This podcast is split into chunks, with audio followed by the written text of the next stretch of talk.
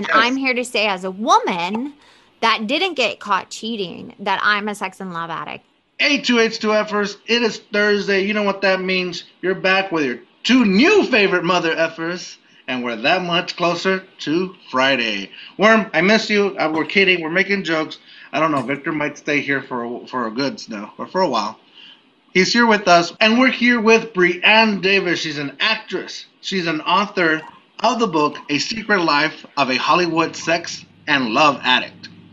She tells us about her sex and love addiction. She really opens us up. But the best thing is she is broadening our perspectives. So with that said, let's go sit back, buckle up, and let's go. Too hard, too fast. Boom. Welcome back. Welcome back. Welcome to Too Hard, Too Fast. Too hard, too fast. Too hard, too fast. Too hard, too fast. Welcome to Too Hard, Too Fast. Hey, hey, welcome back to Too Hard, Too Fast. It is Brianne Davis, and you're going to hear some dirty, juicy gossip about Hollywood and me and my book. So keep listening because you will not want to miss a thing. The podcast of the century. right. A lot of people get sex and love addiction really mixed up. So, what it is, is we're addicted to people. I'm addicted to people like friends, family, a lover, a partner, whoever. And spe- specifically with sex addiction, you're addicted to the sexual act with a person. So it's like porn and masturbation, having multiple partners, cheating, you know, um, one night stands, you know, all that stuff is, but you're addicted to the act, the sexual act. Then the love addiction side is where you're addicted to intriguing, to flirting, to going after the unavailable person over and over again and going back to horrible relationships, being stuck in relationships. And then there's another side to it that people don't talk about. It's called sexual anorexia, where you actually don't have sex at all or relationships because you're a fear of being abandoned and it's too intimate. We're scared of intimacy. You know, mm-hmm. I, I am glad you kind of explained it to us because I also had like a little misinterpretation of what addiction was or what yeah style uh, sex and love addiction was. And um, you know coming from like gay culture i guess you could say um, you know it's very it's in gay culture we do have a, a defamation of i'm gonna say a defamation of community uh, because they do kind of like uh, put us in this closet or this box where we're constantly like addicted to drugs and we're constantly like sexual beings. And yeah, yeah some of the community is that way but there are others who aren't. And it's kind of like you're stigmatized so much that you just kind of end up believing the lie yeah like if someone's gonna say you're a mean person or you're like i might as well be a mean person because you're already calling me that. Like you yeah. just automatically go to it. But i think with the gay community it's really fascinating. Um, i have my sponsor is a gay man um, and he has taught me so much but it's like this need to always like be searching outside of ourselves for that mm. stimulation. And it, it, seems like that's what's happening in the community a lot. Like you're yeah. you're always looking for the shinier better prettier swipe left swipe right always yeah. look like always and, and, it's like the age of apps now. Like oh know, my god. oh different social meeting apps and they're just like it it incites i guess it's it's inciting a new generation of yeah it, no, I'm telling you, and that's why I spoke out, you guys. Like, I was never going to tell anybody I was a sex and love addict. I've had, you know,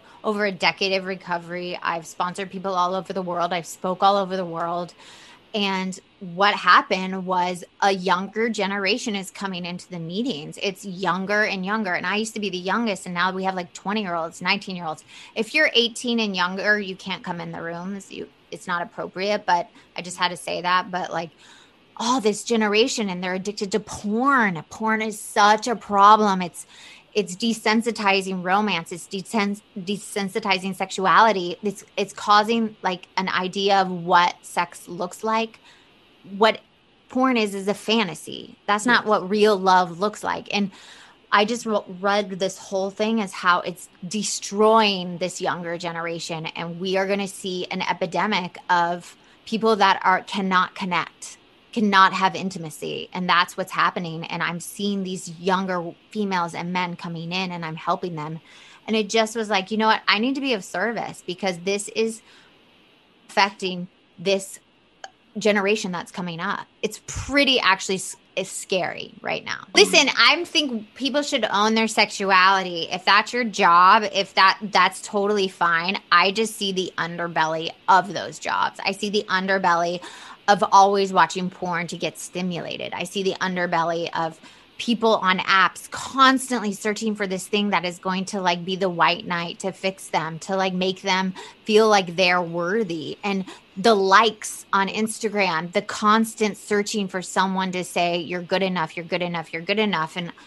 for me it's just really difficult to sit back and watch all these people suffer. We have so many people suffering in this world right now Yeah, and so going back to your to the sex and love addiction, um, when you were or the explanation of it, when I never first of all I never even knew that I knew there was people that were afraid of, you know, abandonment because you know in my own day job like I see students like that they're afraid to get attached to a teacher or Yeah. to a friend um, because of that. Uh, but when you were explaining that, it took me back to your book, and um, I read the first chapter. Um, I am a very slow reader, so I am not gonna. Uh, I have not finished it. It will probably take me a long time, even though it's like 300 something pages, right? yeah 315 Yeah. So, so anyways, and, and we should say the book is called Secret Life of a Hollywood Sex and Love Addict. mhm The author, Brianne Davis.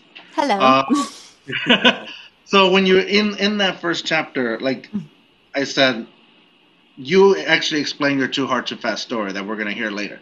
Yeah. But or one of them. one of the Uh, many when you started explaining how like you weren't addicted to the sex, you weren't addicted to this to to what I can get physically from this one guy or the other guy and so on. It's like that that that falling in love state. Yes Like, oh, like like oh like that that first kiss, the first time you know you guys do anything, you guys the first time you do the no nos, um, or just even like that flirtation part. Like, is this guy gonna like me? Is he gonna be into me? Mhm. And to me, I was thinking, okay, I can totally see how somebody can like love that and be addicted to that. But I mean, we as humans love that, and then so I can see how that addiction. So for you, the flirtation and all that. Yeah. Now I'm now I don't even know where I was gonna go with this question because Well, no, I know what you're going to ask me. So it's the it's uh, the best euphoria and high in the world is people falling in love. It gives you the same feeling as cocaine, a hit of cocaine. So if you think about it like that, Victor, chill, hands up. but it's like that high those endorphins are released it's the same endorphins when you do drugs like that so the biggest you know if you watch any dateline if you watch any movie it's always about somebody falling in love and like it's the act of falling in love that I would love. Like the first kiss, the first handhold, the first flirtation, the first time, you know, the touching, all that, like I was addicted to. And the moment those butterflies went away, like the newness worn away, I would be thinking in my head because I had a warped sense of what a relationship looked like because I watched movies too young, I read things too young that I thought long term love, you always had to have that feeling. And that's not true. You are not going to have butterflies with someone after a decade with them. Like Right. that's you There's new There was- experiences. yeah, but here's the thing it's like but that's a deeper connection and I was never looking for a deeper connection. I was looking for the high. I was looking for the excitement, the thrill, the the newness and as soon as that wore off, I would be searching outside of my relationship for the next victim is what I called it. And it's like because I wanted power and control over everybody else in my life because inside I felt so powerless about myself. As you're saying that, I'm thinking, um, it almost sounds like, let's say, an alcoholic or any like anybody. Mhm. For me, let's do it now because I'm I'm drinking a beer. So I was like, oh, I'm gonna have a beer because I want that buzz, like that. Yeah, that buzz- it's the same feeling. thing. Yeah, and then but every now and then it takes more and more, more alcohol. Yes, it amps it you have to from- amplify it. Yeah, I'm having Now- a beer now, but I'm gonna take liquor later or whatever's gonna get me like to that state of uh, buzzness. But then all of a sudden it goes, oh, I wanted this buzz, but now I am wasted and doing Yeah, stupid you things. crash. Yeah, so it's like I messed up. I went too far. I took it too. I went too hard too fast. I took it too far, and so I'm thinking where where I guess the, where the sex and love addiction gets people in trouble is like you said. You fall in love with somebody that, and this person is genuinely probably in love with you, but yeah, you're you already, usually put on uh, for a lot of sex and love addicts. You become this person they you, you know they think they want. So if I I can read people really easy, and I'm like, oh, to get this person, I have to act this certain way or dress this certain way. So it's like this whole game of like cat and mouse. Like I'm gonna get this person, and a lot of sex and love addicts want to get that unavailable person because if you can make an available person love you, then that gives you worth. So we go after a lot of unavailable people, then get them in our web, trap them. And then once you trap them, you're like, oh, I actually don't even like this person. Like, this isn't even somebody I want to be with. so it's like this whole thing of like cat and mouse, push and pull, excitement, excitement, excitement. art of the and- conquer. yeah and once you keep doing it over and over again your entire life you you have to amplify everything has to amplify because the high is less and less. You know i talk about it in the book. The first time i cheated on my partner uh, my boyfriend in eighth grade was with his friend and it was in a closet. And i remember this kid like kind of pushed me in the closet was a little, little aggressive and i was taken aback at a young age. And he kissed me and my boyfriend was somewhere in the party. And it was like heroin shot through my entire body and my entire body was on fire. And it was like oh that is the best the secrets and the shame and the dirtiness. And like that is what i've been chasing my entire life. Like Yeah, that adrenaline. yeah that first hit of that cheating and like secrets. I love secrets. And but secrets keep us sick and kill us. So it's like am i going to die this way or am i going to get better? And that was what made me wrote the book. I wanted to write a book that normal people could understand if they're not addicts but also educate them on what sex and love addiction is and that anybody can be roxanne. Anybody can look outside of themselves to try to make themselves feel better. I'm sure you, one of you, both of you have gone on Instagram when you're having a bad day and like trying to swipe and get a hit or get, you know, some high or reaching out to an ex when you're having a bad night or you know going back to the, the partner that was shitty to you. Or you know like we all do these things where we try to like make ourselves feel better and have some power and control over our lives. I was I was not in an agreement, and then you said you have gone back to the, to to an ex, and I just quickly went still because like my wife watches this. No, I do not. I've never done. it. Hey, but you could have done it in the past. I mean, No, no, I- I just believe me, my husband read the book and he could only get to chapter seven and then he stopped reading it. And I'm like, so what do you think? And he was like, I I never knew that you that happened. And I was like, well, here's the thing, it's fiction. So I said, well, because it was true. I said, that didn't happen. That was in my imagination. And he was like, I was like, it was Roxanne. It wasn't. And he was like, oh. And I don't even remember the part, but it was so funny. I started cracking up. Like, Did you have any reservations when it came to writing your book? Like, was was this like after a soul search? You said, you know what? Was this more, um, I guess, therapeutic of a process, or well, what was got your angle behind it. the book? It was I guess I got say. bullied. Bullied. Bullied pretty much. My husband is a huge supporter of mine. He's been uh, sober in AA for 32 years. He got sober Oh, at 19.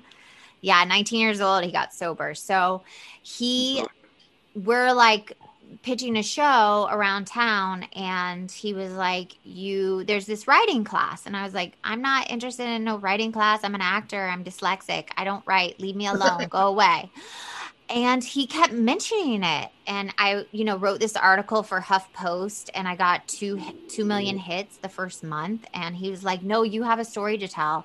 And finally by the sixth time i was like okay dude like back off. I'll write i'll take this writing class. And he's like you can quit if you hate it. No one has to know. And i wrote the first draft in 45 days. And it was like I think because I let go of all the shame, let go of all the secrets, already been in the program for a decade, that I just allowed myself to put it all on paper. And it was a memoir. It but I still was writing it like it wasn't me, like it was a character in a movie or something. And then when I kept rewriting with my editors and rewriting, all these other scenes start, started popping in my head and dreams and other scenes of people I know. And, um, and I just started putting it all in and it allowed me to go deeper into mm. my own story. And I just, she became this other person. And I think it was so therapeutic for me. It was that last step of like stepping into my truth and my power and saying, this I was a shitty person. I've done shitty, shitty things, but that doesn't make me a bad person. I've mm. just done bad things. And I think owning that and saying, here, I, here it is. Here's all the crap I've done. Here's all the stuff that I've encountered in, in Hollywood too. And it just like let that last piece of, um, any sh- any bit of shame, Yeah. you know, just evaporate. Saboteur. yeah and it was i think it was very therapeutic i think i've changed a lot since writing it this past year i've been writing it rewriting it but but yeah it was never a plan i was gonna go to my grave being a sex and love addict no one's gonna know I, I kind of my like the humorous approach to it, though. Yeah. Your humor to your book, I, I kind of enjoyed it because um, it, it does offer like a little lightness to the Mhm. severity of the issue. Um, yeah but- i didn't want to go dun dun dun like yeah, it's exactly. like Because she makes it's fun of herself a lot because i do Yeah. i'm like eh like but but I think I think it, it allows for the reader to kind of maybe examine their own life mhm. uh, and just be like, well, hey, I've had that kind of similar experience, or hey, that's happened to me. Am I a sex and love addict? yeah And you know, and maybe just really start establishing a relationship with self, yeah you know, and worth and dignity. And and I think that's kind of the beauty of the book that it's it's it has the humorous undertone, but it really does make you focus on your relationship and your relationship with yourself and really kind of self-examine. I mean, you know, I I I always love to read anything that kind of makes me self-examine anything of myself. Life well it's a interesting. self-help book too i mean it's really this weird mm, Yeah, like semi-memoir combination. self-help kind of like sex in the city chick lit but a lot of men love it and i have to tell you that is the sweetest compliment and it's true because i've had two people that i know in my life read it and both of them have gotten other 12 step programs one for eating one for money issues because of reading my book and it's like I just want to blow open the gates of all the things we are shameful of as humans. Like, I do this, I do this. Sometimes I eat this. Sometimes, you know, like, and really look at like the why, why we don't adult up, why we don't take responsibility. Um, you know, compare and despair. That was the hardest chapter for me to write. And all that baggage that we carry, because we're all the same. You carry the same baggage as I carry, you know? So I really am grateful you said that. That means a lot to me that it helped you look at your own life because that's why I did it. That's fun. That's Yeah. funny that you had that same.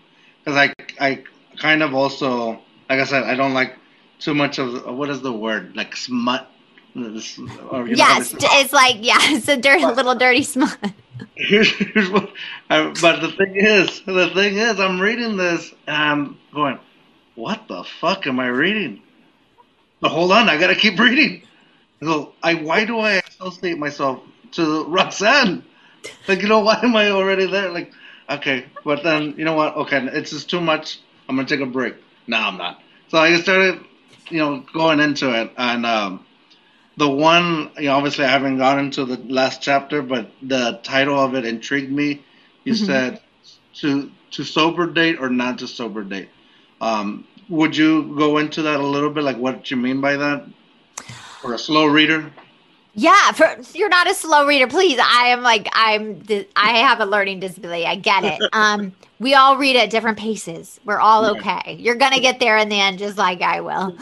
Um, yeah, we we follow Roxanne for that first year of sobriety, and we see how these ten rules that she lives by, and at the end, now she has to implement the rule because you can be a recovering sex and love addict, but you can't be a recovered sex and love addict if you don't then put those boundaries in place. Start dating, start opening yourself up because what happens is you just withdraw and become a hermit and you're sexually anorexic and that doesn't mean you're sober.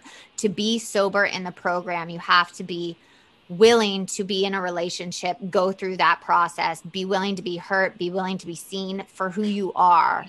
So at the end, well, we don't want to give up the end of the book, but that's what it is. Is she you- going to sober date or is she not going to sober date? And that but I like is I the liked your lead into it to the end to the end. You know, I liked it because um, well, at least my question to you would be for any. I want I I kind of want to say I kind of want to direct this question more to our female listeners. Okay. Um, just just because our female listeners or or women have had such a bad rap, you know, like women have always been victimized and and continue to be victimized and you know a lot of people i want to say hoe shame or sex shame you know? So what what would your advice be to maybe uh, a female listener and maybe and to our men listeners but being a woman being in hollywood you know being being a sex and love addict how do you recognize that? And how do you how what do you what is an encouraging word you have for them? Like to say no you're not a hoe you know this or for lack of a better word you're you know you're it's it's a thing. It's it's Yeah. not you know you're not at fault. It's not you you know there is a thing. It's it's something in you um Well, just- I don't have any problem with people sleeping around. Like, I don't think anything, every person that sleeps around is a sex and love addict. I don't believe that. I think you're a sex and love addict is when you're using it to fill you, when you're depleted within yourself and you keep hooking up with all these people to make yourself feel better. And it's like, why do I keep doing this? And if you say, you know what, I'm not going to hook up when I go out tonight, or I'm not going to call that ex that I sleep with every night after I go to the bar, or whatever, like we do. And when you can't stop yourself and you keep doing the things when you said you're not going to do it, that's a clear sign that, okay, do I not have control, right? Like, am I like powerless over this person that I keep going to? Am I powerless over sleeping with these strangers? Because so it's that and it keeping it a secret and not telling people and lying about it. Those are the things that I think make people a sex and love addict. Nobody should be shamed if they want to sleep around. You know, that's, you know, we're human, we all have sexuality.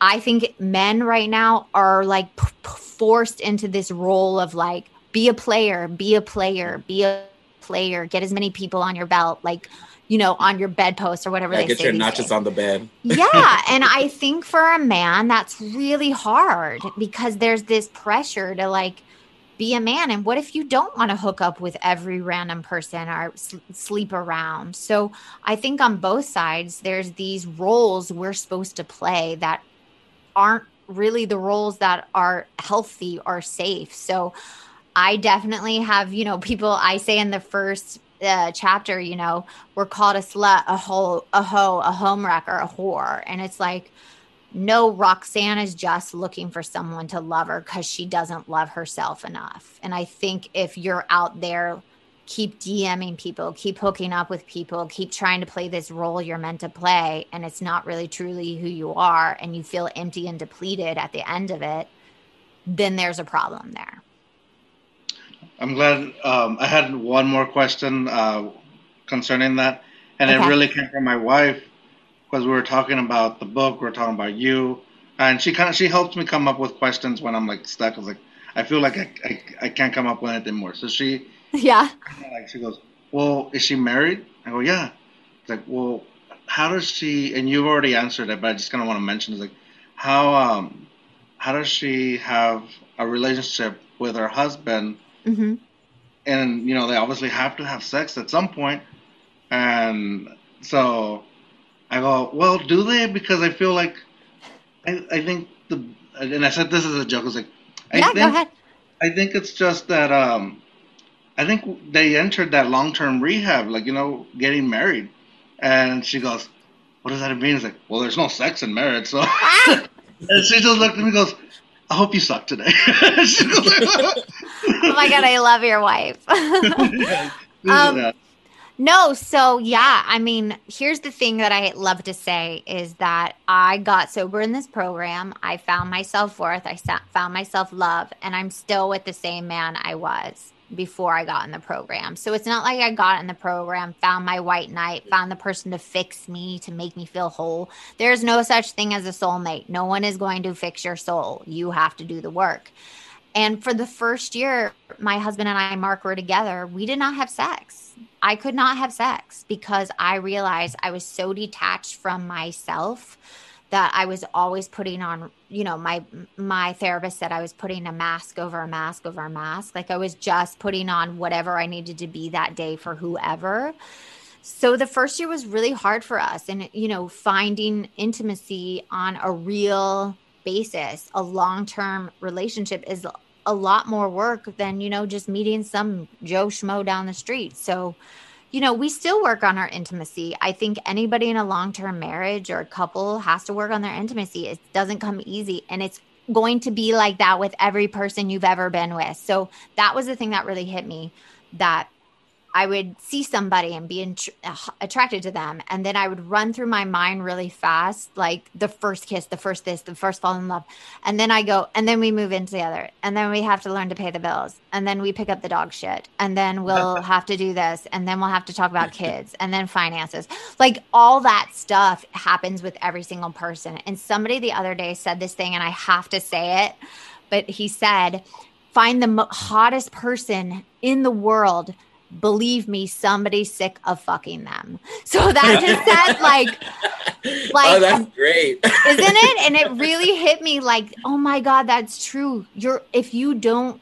If you do not understand that you have to learn how to have real intimacy, a real connection, a real partnership, you're going to be looking for the next person and someone's going to get sick of it. Like it's just how it is. And nobody taught that, taught me that what I grew up thinking was it it had to be like Romeo and Juliet, you know, that one or two people had to be willing to die for each other, to drink poison, that they loved each other that much and had to be dramatic. After two days, they were together for two days, Romeo and Juliet, just so you know. So it's just like this society and media put this false sense of what intimacy looks like. And I guess I'm just here to break the barriers and say, no, that's a big fat lie. That is not what relationships look like, healthy relationships. And if there's drama in your life, there shouldn't be drama in relationships. That's the thing I've learned being in the program. There's no drama in my life, not with my family, which was very toxic, not with my husband, not with my friends, no drama. Like people think there has to be drama. And the last thing I have to say is we had a guy walk in and when I was getting my six months chip, and this thing really affected me. He said, I can quit heroin and I can't quit her. And that to me, just the severity of how many people I know committed suicide over a loved one, not loving them or breaking up with them. How many people I know that have gone to jail. How many people I know have gotten diseases. How many, I have known so many people that have died from this disease that it's no joke. Just to end things, um, I I just got you- really deep. I'm sorry. no, no, no, no, no. I'm over here like so true. well, it's true. Watch any Dateline. It's all about love triangles and people killing each other over like. Well, see, and that's the thing. That's like all war. like, oh my god, like, seriously, like, seriously, the only time I heard about sex and love addiction, or the first time, was when uh, I'll say it. Tiger Woods got into this thing with his wife, and, and he came out, oh, I'm a sex addict, and everybody made fun of it. I will say that I was in the ring too. I was like, he just doesn't want to get in trouble for cheating and getting caught. Oh, so I get it. Like, so that's the first time, but again, like, that's when more people were. But like, that's what everybody says. It's men that get caught cheating, and yes. I'm here to say, as a woman that didn't get caught cheating, that I'm a sex and love addict, and it can literally the first mo- the first meeting I walked into, there was an A-list celebrity to a social worker to an elementary school teacher to every walk of life, every ethnicity, every economic background was sitting in this room saying they had the same problem. It is not a man's disease. There's 50% women and 50% men. And I am telling you, more and more women are coming out saying, I have this problem. Um, and, and you've clearly made a new perspective on me. I'm so uh, happy. 100%. And um, I'm glad you keep saying, you know, it's a disease, it's a problem, it's a real thing. Mm-hmm. You know, it's not just a joke you throw around at the TV or, you know, back and forth with your wife or friends. It's a real thing. And thank you for, you know, I came in this ignorant and I wanted to come in this ignorant because that's what I, I wanted to learn from it. Uh, Victor, I have no idea. Victor comes with a whole different kind of a baggage, uh, and I love him for it. Love, I, I, ah, I love you, Victor. But with that said, we're going to close out the podcast with Brianne Davis's Too Hard, Too Fast story. Oh, Anyone you want to share? You want to share the one from the book? You want to share a different one? You want to just do an exclusive for Too Hard, Too Fast? Woo! Yeah. Well, I mean, I'm just gonna do the one, you know, the opens the book in the book, Secret Life of a Hollywood Sex Addict. Uh, you find yourself in your driveway getting confronted by two dudes, and both of them think they're your boyfriend, and you're like, uh, but no, you know, and that was too hard, too fast in my disease. That actually happened. I was confronted by two people. And, you know, the realization that, you know, a pregnancy might have happened not a good look for anybody. And, you know, and the shit hit the fan really fast. And you have to like manipulate your way out of it. And here's the thing I got both of them back right after. So it's like my addict was in manipulation, was getting confronted, and would go to her grave lying and saying that she didn't have a problem. So that was my too hard, too fast. And there's about 30 more that I could have said, and some of them are in the book. So you got to get it to find out the goods. I like. I just want to say thank you for uh, broadening my perspective as well, um, and um, just let some of our listeners know where they can get your book. What platforms is it available on? Well, right now we're exclusive with Amazon, which and the audiobook is coming out soon, but you can get the paperback, you can get the Kindle on Amazon. Just go to Secret Life of a Hollywood Sex and Love Addict on Amazon. If that's too much for you, you can go to secretlifenovel.com and it will send you to Amazon or you can get a signed copy from me that's on my page Secret Life Novel. Yeah, so it's mm. good and I just hope to educate and inform and and also have a good time and entertain. Yeah. I'm just saying that that signed copy sounds very intriguing. Yay! but uh, thank you for going too hard to fast with us. Um, we're closing out the podcast, guys. Remember, actually, Worm, what are you gonna say? Oh, Worm, you're not here. You missed out a good conversation. Victor, what are you gonna say? I was like, keep listening to Too Hard Too Fast. Brianne, it's been a pleasure. I've loved it and I've learned a lot. Yay. I wish you a lot of success. Thank you. Perfect. Brianne Davis, thank you one more time for hanging out with us. We will see you guys next week. Bye. Bye. Boom. Está loco.